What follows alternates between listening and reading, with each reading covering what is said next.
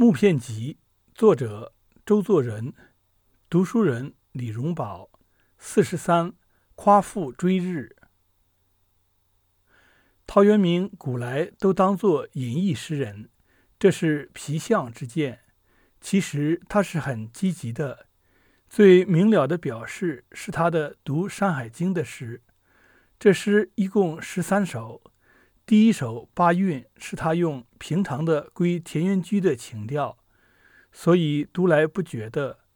到了末五首，便变作慷慨激昂，引起人家的注意了。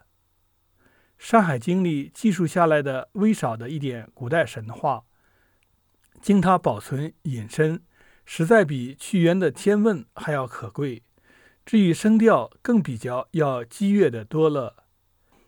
第十首最为世所知，如云：“经为衔微木，讲一填沧海。行天五干戚，猛志固常在。”固然最是明显。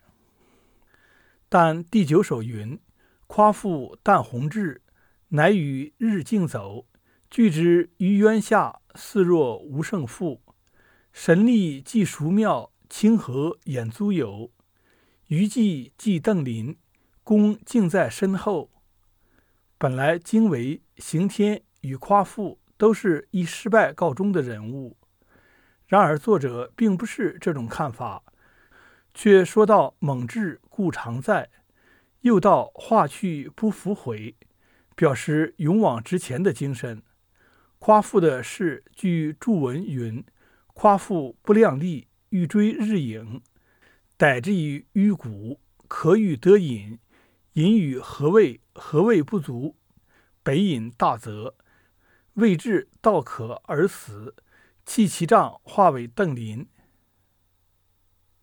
王双持著《山海经存》，卷八云：考此书所屡言夸父，大抵不量力之人，欲穷日出入之所而不能至，虽道困而死。如穆王之欲周行天下者耳。明明说他不自量力，妄欲追日，但陶渊明并不责备这点，反加以称赞道：“功尽在身后。”而且他对穆王的周行天下的志愿，并不后非。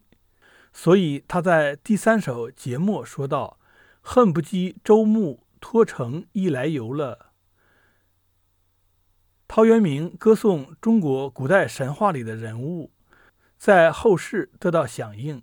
除周穆王有穆天子传外，其他的经纬、刑天、夸父诸人的故事，差不多通过了他的诗而流传下来。里边特别是夸父流传的更是广远，因为他已超越了文人学士的范围，在民间故事中亦有一席地。那么，这“功尽在身后”的评语，岂不是确切不过了吗？据地方传说，大概是属于湖南地方吧。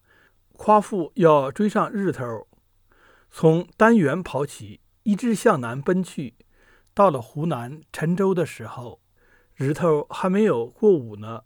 他肚子饿了，便拿了一个锅子，架在三座大山顶上。煮了一锅饭吃，吃了以后，心想把这锅灶做追赶日头的证据。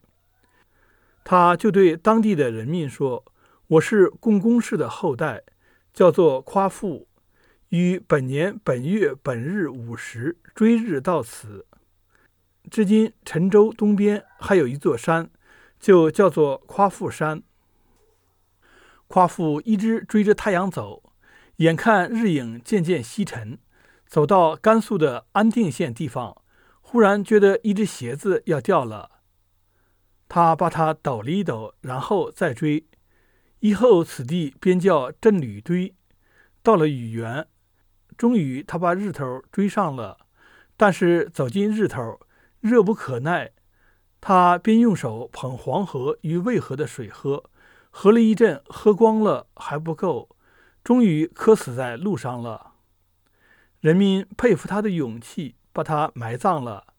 他的大墓葬便支在坟头，做个纪念。后来竟变成一个大树林了，叫做邓林，又名夸父之野。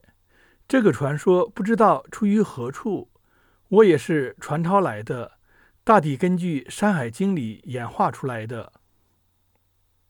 中间有地理的引证，或者有文人润色，意味可知。